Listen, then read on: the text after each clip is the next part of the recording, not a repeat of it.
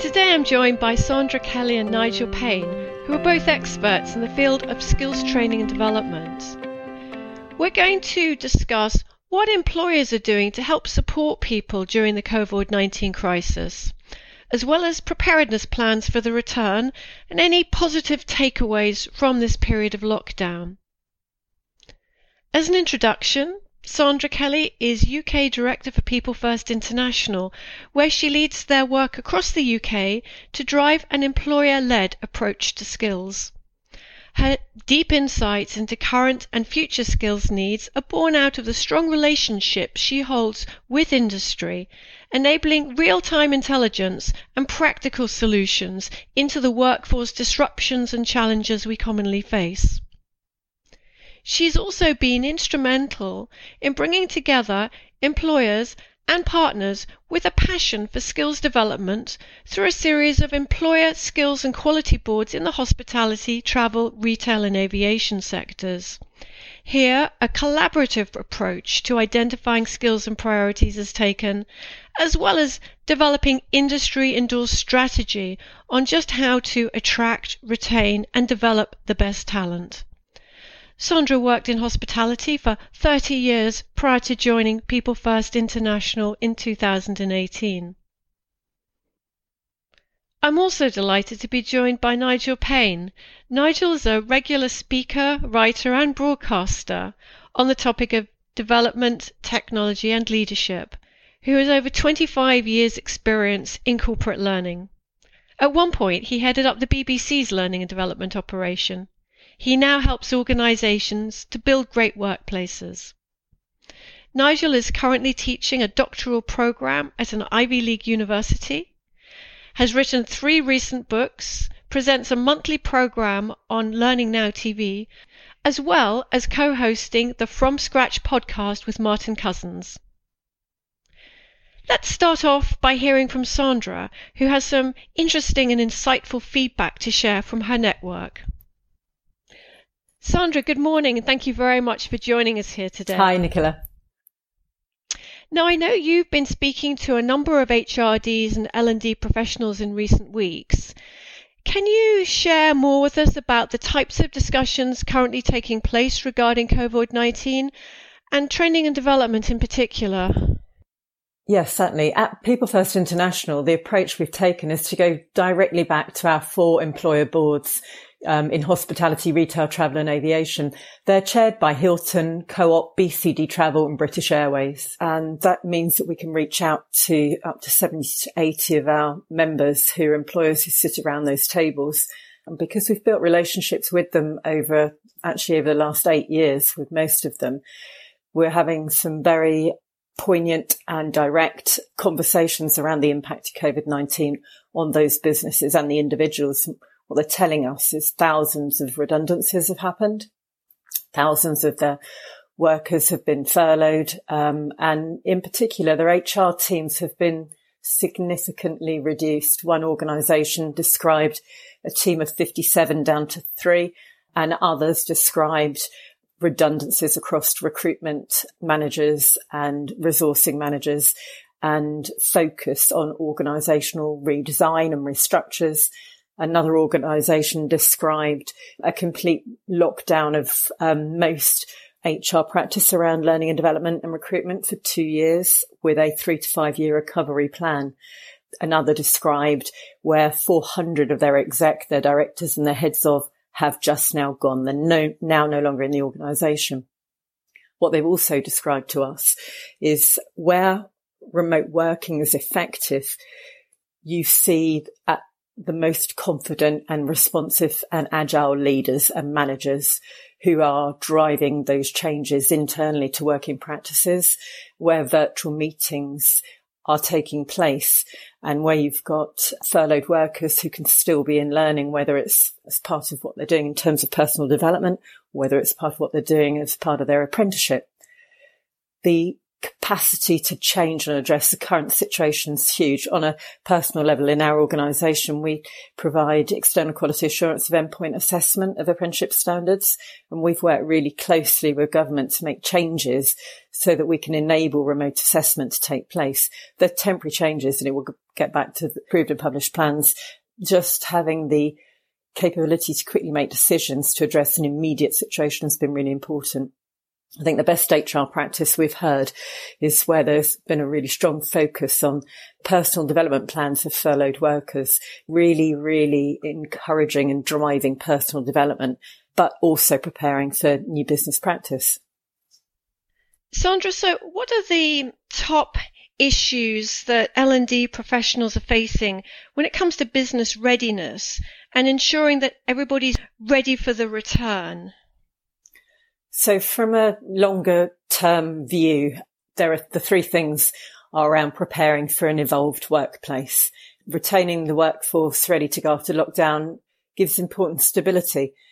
But HR professionals have got to focus on different working practices and maybe new roles that are emerging in a new organisational design, particularly where we've seen significant numbers of redundancies or reorganised workplaces business leaders are critical here to empower HR to make the changes that they need to make and to make sure that they're using technology to enable employees to work remotely where they can, but also driving really good management practice. So the future for the leaders that are the most agile and confident who've taken all the right decisions for their businesses and their workforce will be those that quickly and effectively adapt for opening. The second thing is around recognizing that we've all seen and experienced now that there are some critical skills for the future. Digital clearly springs to mind. But also, if you've got an opportunity to pause for a moment and reset, you really would be thinking about what maybe some of the green and social skills are that are emerging. And I think that that's jobs at every single level. I think what's important here is the leaders, the HR leaders in tourism will also be looking at shorter training and maybe assessment courses that guarantee vocational competence or regulatory compliance. That's what we're hearing um, from our HR organisations in travel and aviation in particular. They want to be able to meet newly emerging needs of consumers who are looking for protection and confidence. I think the third area is around being sustainable corporate and social responsibility in the future is going to be significantly more meaningful. And I think it's important that tourism, you know, hospitality, the areas I'm looking after can demonstrate environmental sustainability and, and think about how they work with government in terms of how they invest and how they recover and how they package this together. A lot of the organisations that we're talking to are saying we've got to start collaborating. You know, wouldn't it be brilliant if the hospitality and tourism industries collaborated more with the creative and the cultural industries to understand products and solutions that, that are much more around social and cultural experiences. There's emerging trends in tourism that I think would be accelerated just by people needing at a point in time in future more social contact and a more profound experience as they travel and as they spend their, their leisure time you know, and all of that would be balanced against the potential challenges that people might have of fear of crowds or new hygiene practice. Three things immediately though for customer facing staff when they return in hospitality, retail, travel or aviation will be around new social distancing service behaviours, new workplace measures and, and much more focus on infection control. Indeed, they're going to have a, a, very important role to play with that in reassuring the general public, because some of you may have seen research and data out in recent days. The general population are pretty flipped out about the idea of going back into shops, going into restaurants, popping out for a pint, and they really are going to need quite a lot of reassurance at, at, many levels in order to have any sort of a return to normality. Sandra, on that point, are employers planning or starting training and development virtually at the moment around all these new things that people are going to need to have the, the skills and competencies, information, etc.? Or are they going to wait until staff get back to, to work? How, how's that playing out? There's a there's a real mixture, and the real mixture hinges on how they were using technology and training prior to lockdown. They have a culture of training and learning and development practice, and as a priority for investing in their in their people, and they have the technology to be able to continue with this or enhance this. You'll see organisations emerging really very strongly. But we've seen it on the high street, examples of the impact of not using technology, you know, pre-COVID-19. Large retailer with no online business model, sales stopped overnight, where other retailers have been able to continue with their online shopping. And it's an example about how other organisations have been thinking about investing in the future. I think where organisations have got the capability to convert face to face to virtual learning, they'll obviously be much better prepared when they return to work. We've converted one of our classroom training to enable our network of trainers to continue working in a virtual classroom. And they've gone out to talk to organisations around investing in their workforce and delivering training in a completely different way. And they're getting very mixed responses. So undoubtedly there's going to be a combination of online and virtual training. And then for those who, that, that cannot do, deliver in this way, their learning and development practices will be interrupted and the disruption will be significant for them during this period of lockdown and it will have a massive impact on how they reopen their organisations.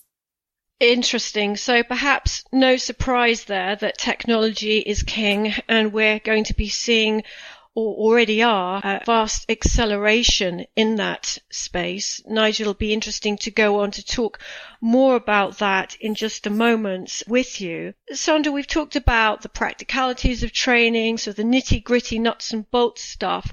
Bear in mind you out there talking to HRDs and senior HR professionals and other decision makers. Is anything coming through in terms of issues or interesting observations around the strategy, the planning, the bigger picture stuff. So for the first few weeks of changing working practices, you know, lockdown, HR was all hands on deck in terms of dealing with the practicalities of reorganizing their workforce. So that was a primary challenge um, for the first few weeks, whether there would be redundancies, whether they would lay people off permanently whether they would lay people off temporarily, whether they would furlough their organisations, you know, very, very different decisions. With apprentices, would they pause their learning? How long would they pause the, their learning for? Or indeed, would they make different business decisions? And the preoccupation with this clearly has taken over the first part of a practical approach to, to lockdown. Now we're in the process of survival, really, and strategy and organisations who are in survival mode and those that can adapt to the new environment most effectively and timely will be best prepared. What they're not doing is they're not waiting for concrete government advice.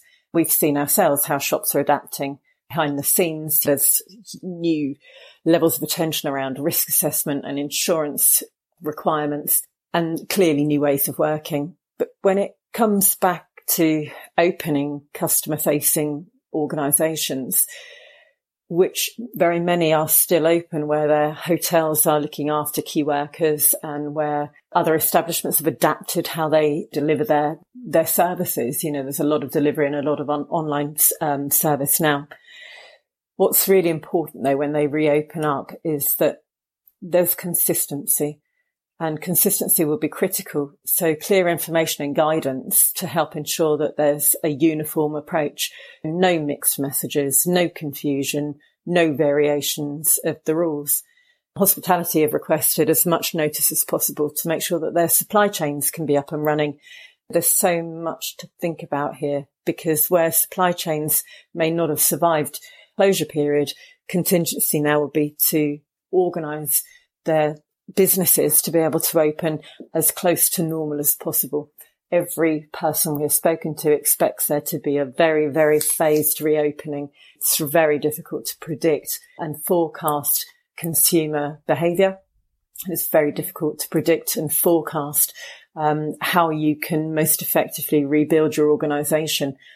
In the most instances we've heard, those customer facing teams may well be out of furlough and back onto the shop floor way ahead of other functions. Yes, so we are in a very VUCA environment, as they say, uh, but organizations are responding to the uncertainty, to the volatility and confusion and so on pretty well by the sounds of it.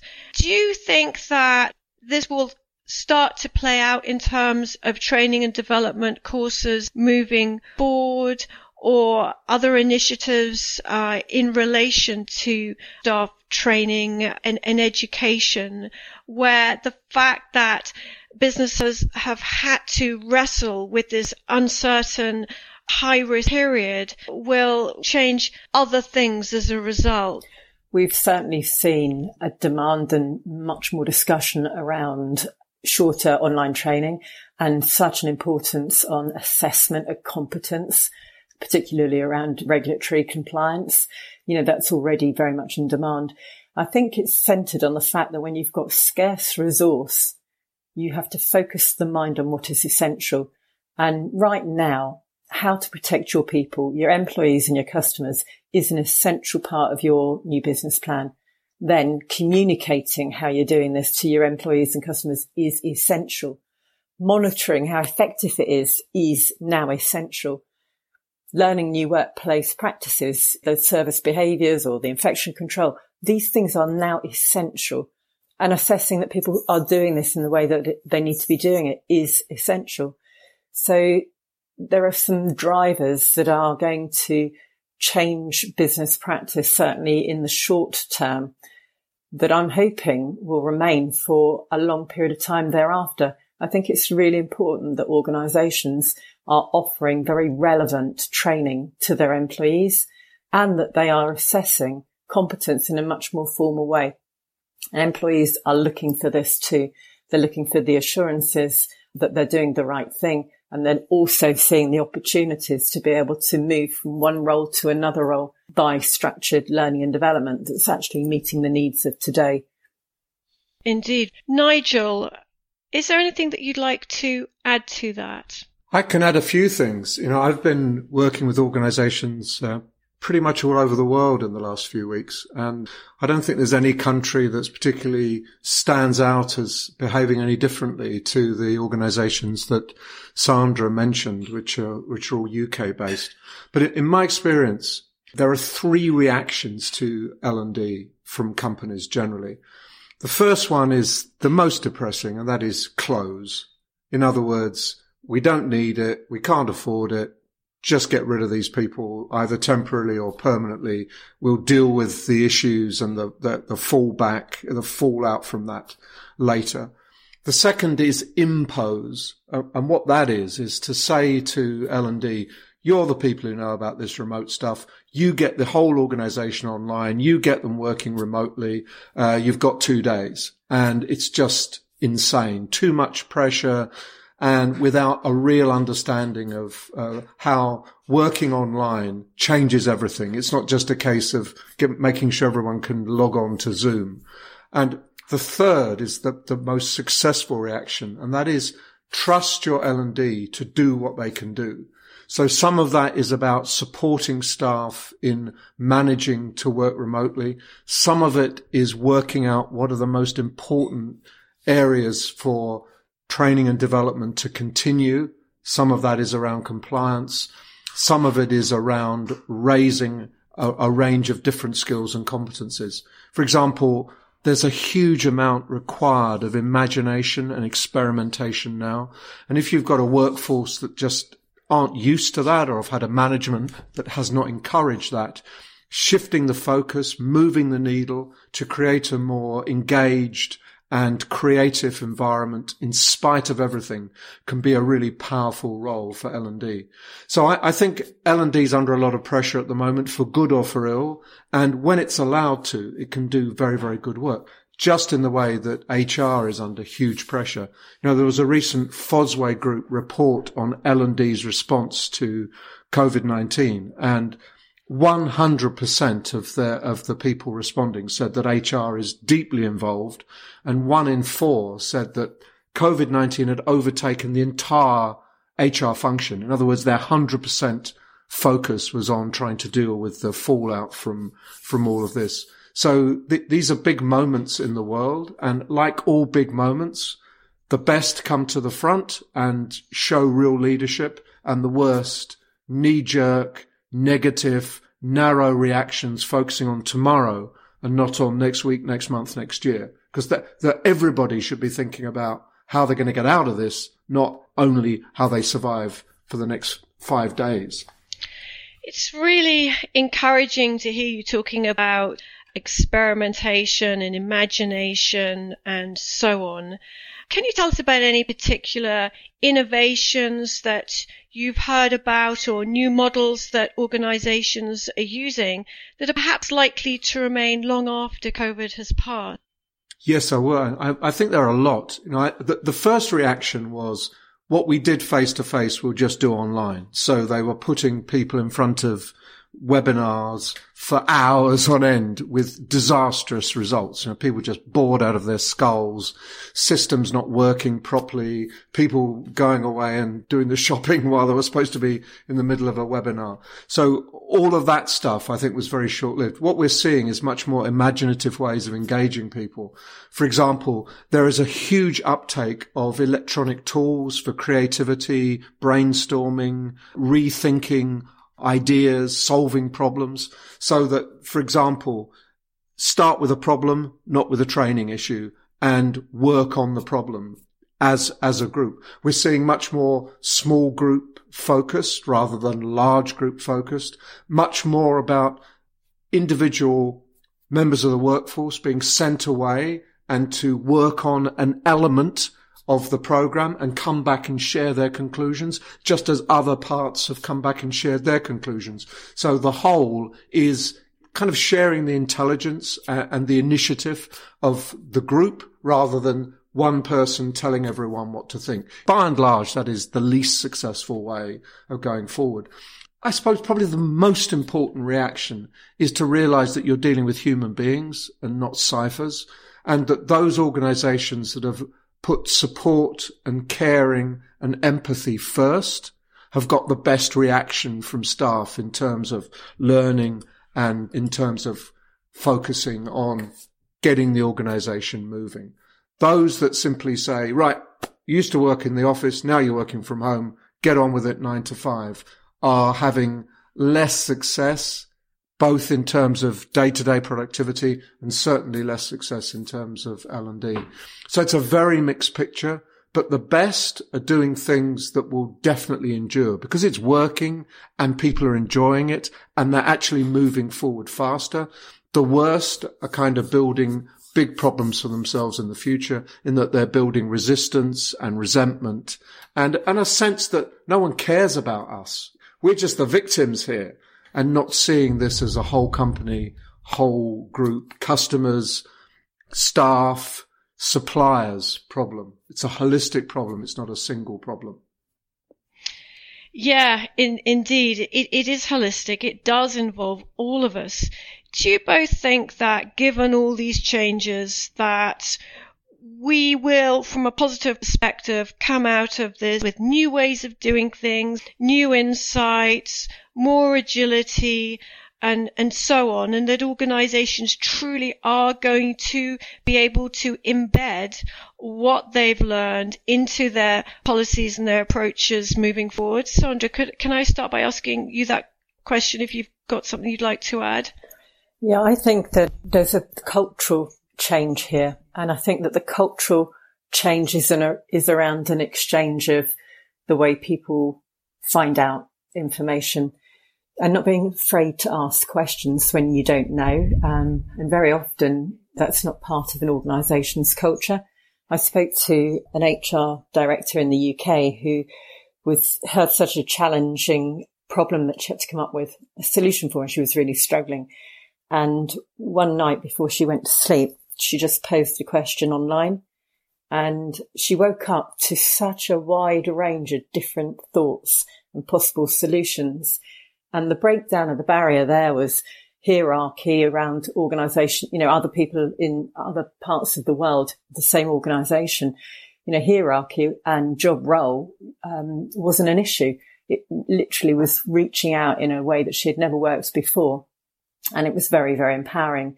She'll not go back to lying awake at night and now struggling with a challenge that she can't fix. And I think that's a huge cultural change. And I think it's very empowering such an intense period of learning for organizations. And, and, at a personal level, if I may, Sandra, what's been the biggest lesson for you? What lessons have you learned in this crazy period? So I've been fortunate that for probably the last 15 years of my career, I've worked remotely mainly. Um, and I've been a remote leader for, for years. And it's really only now that I've really understood there's a real strength to that. That's really not something that anybody taught me to, to become. But I now know I've got strengths and the strengths have really helped me through this time. And in the years leading up to it, being able to have um, a very effective remote team. And what I've learned is communication and clarity is critical building emotional connections. I've built stronger emotional connections with my team in the last month than I'd had maybe in the last year. And we're working much more collaboratively. But I've got the capability now to inspire confidence in, in my teams and enable them to be the best that they can be. And it's brought us a lot closer together. And I'd never have considered myself to be such an emotional leader, but I've actually seen that that's exactly what I am. And I, again, I think it takes a little bit of courage to be able to say those things out loud. Not every organization has a culture that embraces that. Agreed. Thank you so much for sharing that. Nigel, how about you? I think that uh, there's going to be a shakeout of organizations and it's almost like it's accelerating at the moment. And those that are on top of it are going to do well and come out stronger. And those that are struggling now will probably fail. I think that, and that's something really hard that we're going to have to come to terms with, but maybe it's a good thing. Uh, the, the fact is that organizations evolve, grow, get taken over, shrink, and collapse. And I think we're going to see an acceleration of that. But the good ones, there's, there are building some very powerful roots for the future. But there are two things that I've noticed. The first one is that I reckon we're now at the end of the top down micromanaging, bullying style of management. Because you could get away with it in day to day normal life, in these circumstances, that is shown up as being utterly useless. It's just failing on every level and it's massively failing on in terms of delivering productivity.